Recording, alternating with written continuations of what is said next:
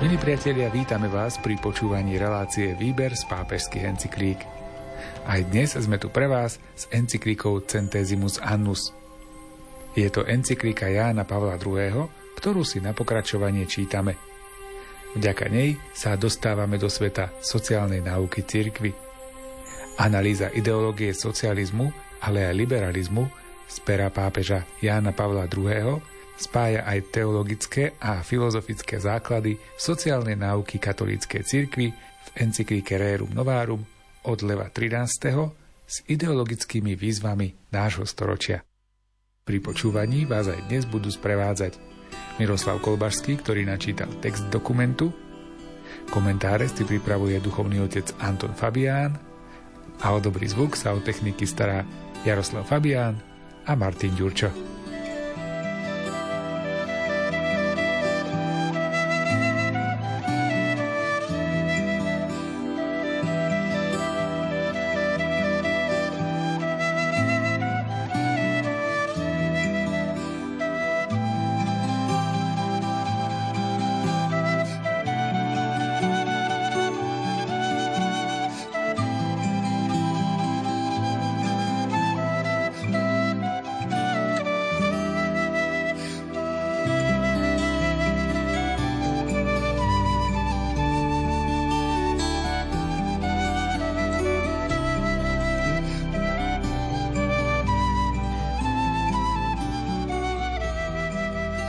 Církev nemôže nazerať na sociálne posolstvo Evanielia len ako na teóriu, ale predovšetkým ako na základ a motiváciu činnosti. Pod vplyvom tohto posolstva niektorí prví kresťania rozdali svoj majetok chudobným a vydávali svedectvo o tom, že aj napriek rozdielnemu sociálnemu pôvodu je možné pokojné a solidárne spolužitie.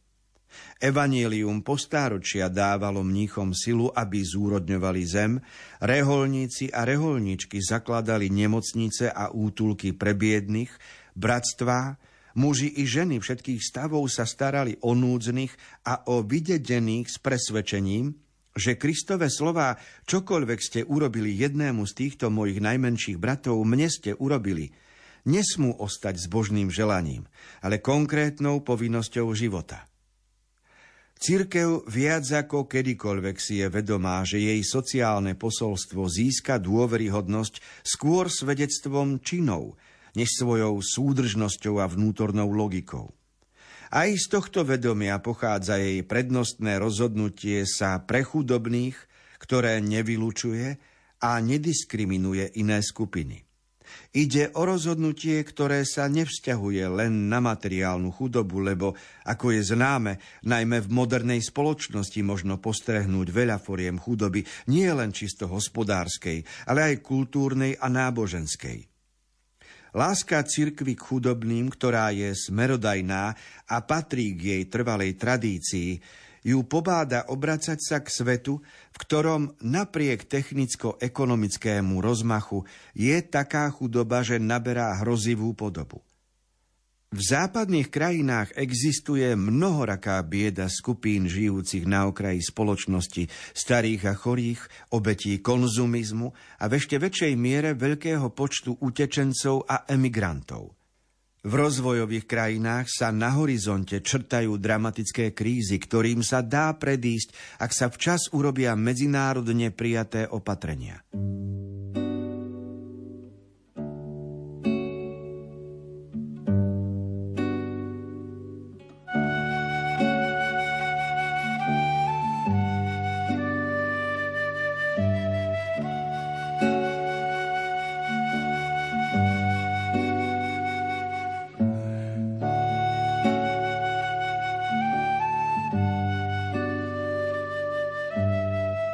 Každý, kto pozná dejiny a snaží sa ich objektívne interpretovať, tak vie, že ako v rámci vývoja v jednotlivých storočiach sa prejavovali veriaci ľudia.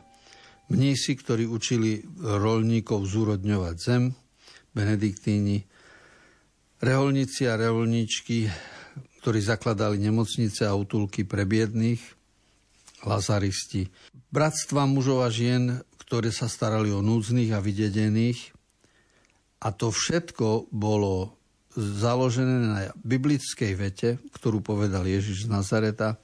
Čokoľvek ste urobili jednému z najmenších, mne ste to urobili. Takže sociálna činnosť cirkvy je nespochybniteľná, je merateľná, zaznamenaná.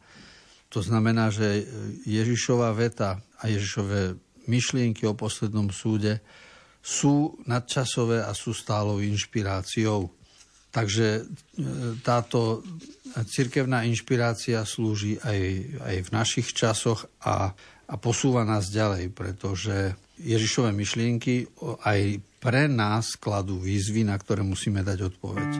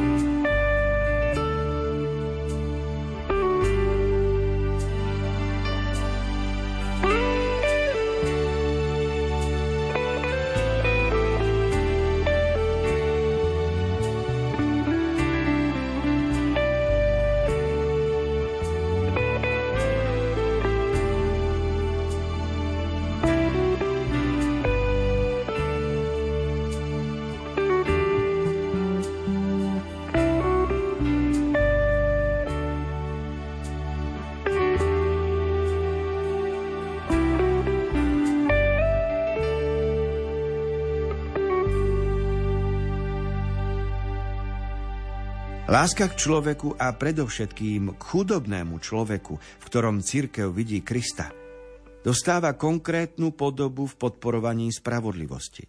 Tá sa však dá úplne realizovať vtedy, keď v chudobnom, ktorý prosí o podporu pre svoje živobytie, ľudia nebudú vidieť len akéhosi dotieravca alebo bremeno, ale príležitosť konať dobro samo a možnosť získať väčšie bohatstvo.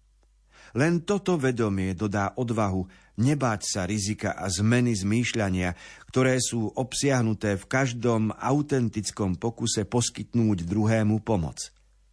Nejde výlučne len o pomoc z prebytku, ale pomôcť celým národom vstúpiť do sveta hospodárskeho a ľudského rozvoja, z ktorého boli vylúčené alebo vydedené. Na to nestačí iba dávať z prebytku, ktorý dnešný svet bohato produkuje. Musí sa predovšetkým zmeniť spôsob života, spôsoby výroby a spotreby a strnulé štruktúry moci, ktoré dnes riadia spoločnosť. Nejde ani o odstránenie štruktúr spoločenského usporiadania, ktoré sa dobre osvedčili, ale o ich orientáciu v duchu správne chápaného spoločného dobra na celú rodinu ľudstva.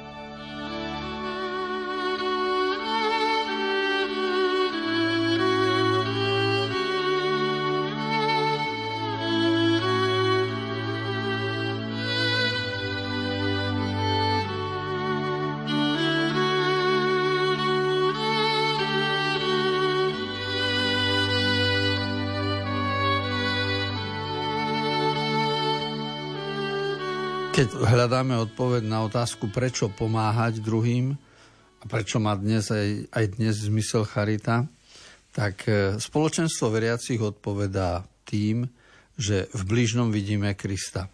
A keď v blížnom vidíme Krista, tak uvedomujeme si, že môžeme získať Božie kráľovstvo a teda je to väčší zisk, ako sú zisky na zemi. Čiže aj my sme vedení ziskom, ale to bohatstvo, ktoré získavame v tom, že vidím v bližnom Krista, je iného druhu a má iný charakter.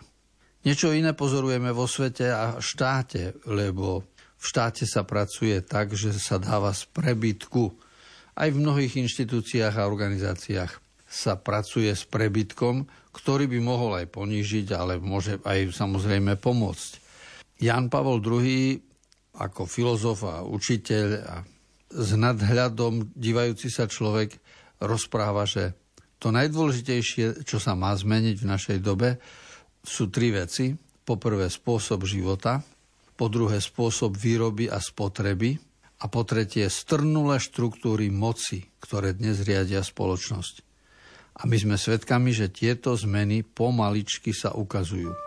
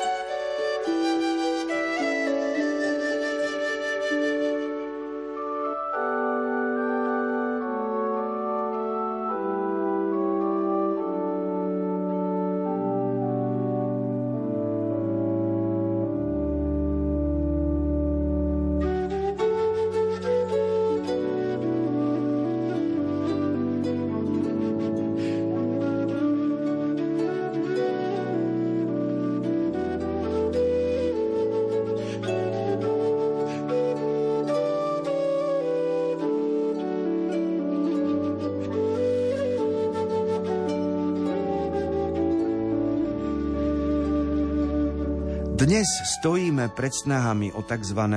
zmedzinárodnenie ekonomiky. Nie je to jav na zavrhnutie, veď obsahuje mimoriadne možnosti na väčší blahobyt. no čoraz väčšmi cítiť požiadavku, aby tomuto narastajúcemu zmedzinárodňovaniu ekonomiky zodpovedali účinné medzinárodné kontrolné a riadiace orgány, ktoré zameriavajú ekonomiku na spoločné dobro. Toto dnes už nezvládne len jeden štát, ani keby bol ten najmocnejší na svete. Na dosiahnutie daného cieľa je nevyhnutná stále širšia zhoda medzi veľkými krajinami a v medzinárodných orgánoch musia byť spravodlivo zastúpené záujmy veľkej rodiny ľudstva – Potrebné je, aby sa pri hodnotení výsledkov ich rozhodnutí bral stále primeraný zreteľ na tie národy a krajiny, ktoré sotva zavážia na medzinárodnom trhu, kým práve v nich sa hromadí najväčšia a najtrpkejšia bieda a preto potrebujú väčšiu pomoc na svoj rozvoj. Na tomto poli ostáva bez pochyby ešte veľa čo robiť.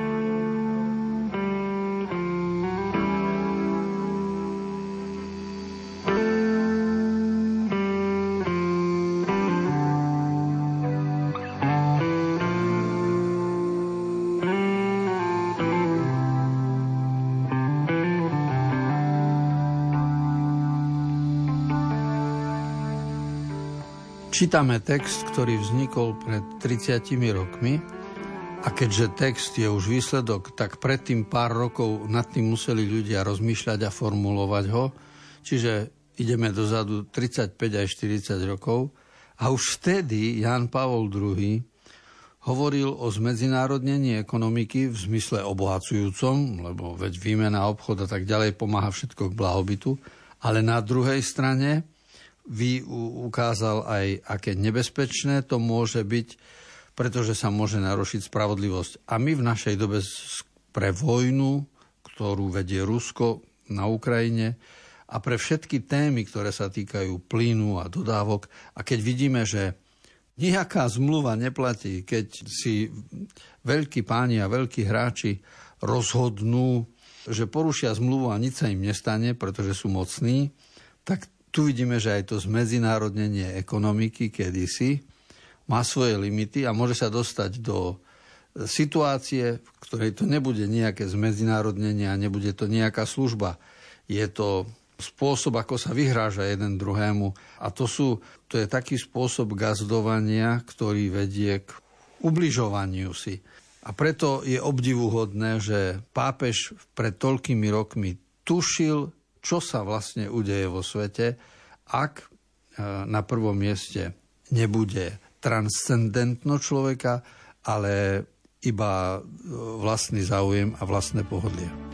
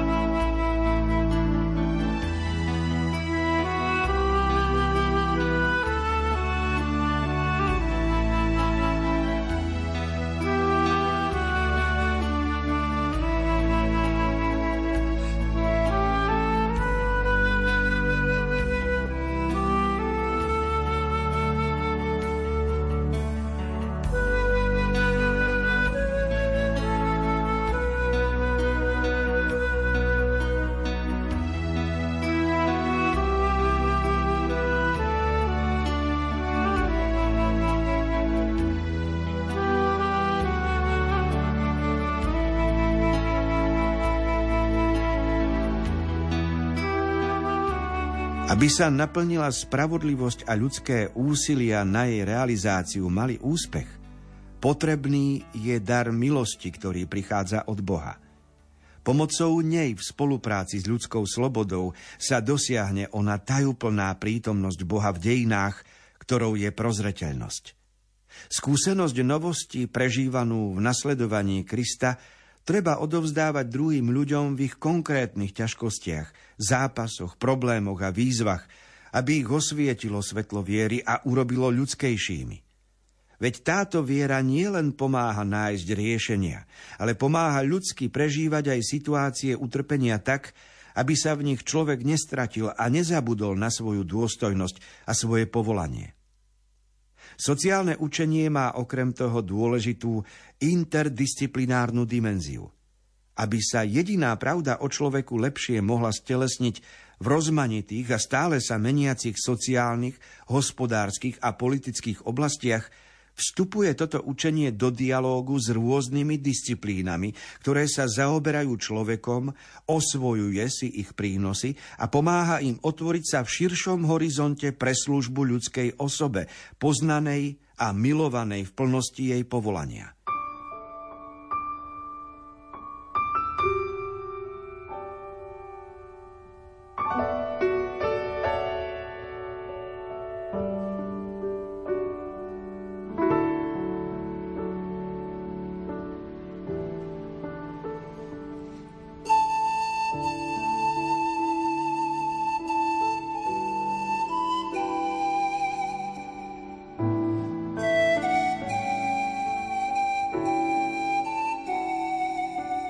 Aby sa sociálna nauka cirkvi dostala do života, pápež hovorí, že je dôležitá Božia milosť a spolupráca človeka.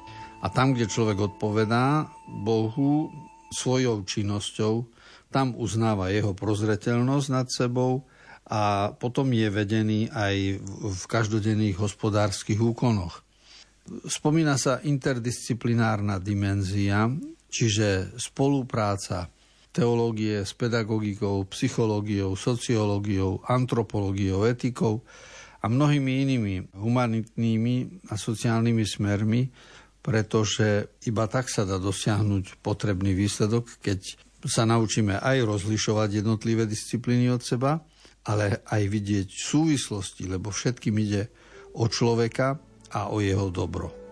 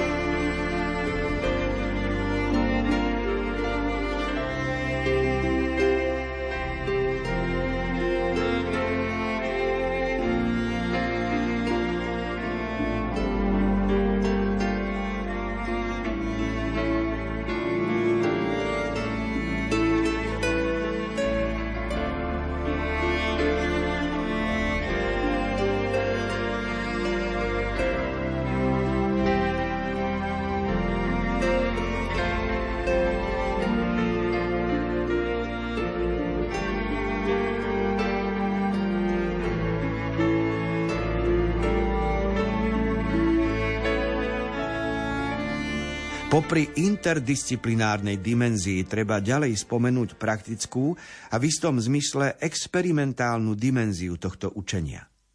Spočíva na priesečníku kresťanského života a svedomia so životnými situáciami sveta a prejavuje sa v snaženiach jednotlivcov, rodín, kultúrnych a spoločenských činiteľov, politikov a štátnikov dať tomuto učeniu istú podobu a použiť ho v dejinách.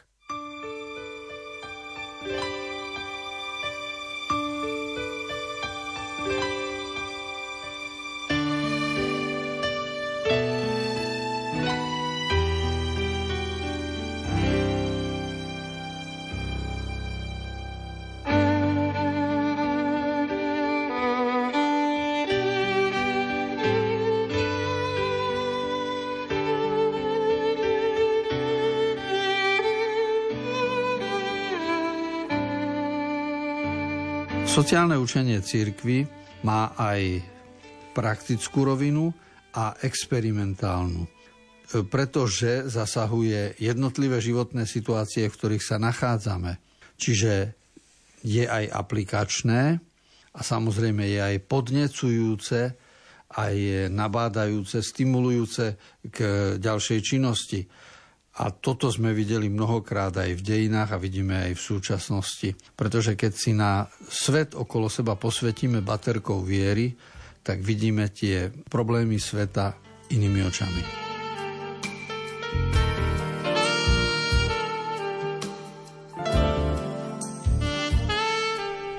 Čas, ktorý je vyhradený relácii Výber z pápežských encyklík, sme pre dnešok naplnili.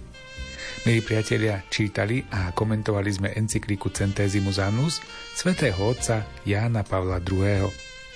Blížime sa k záveru dokumentu. Posledné stretnutie nad touto sociálnou encyklikou nás čaká opäť o týždeň v obvyklom čase. Do pozornosti vám dávame ešte internetový archív Rádia Lumen, v ktorom nájdete aktuálnu aj všetky staršie časti relácie Výber z pápežských encyklík. Z Košického štúdia sa lúčia a pohodu pri ďalšom vysielaní Rádia Lumen prajú Miroslav Kolbašský, Anton Fabián, Jaroslav Fabián a Martin Ďurčo.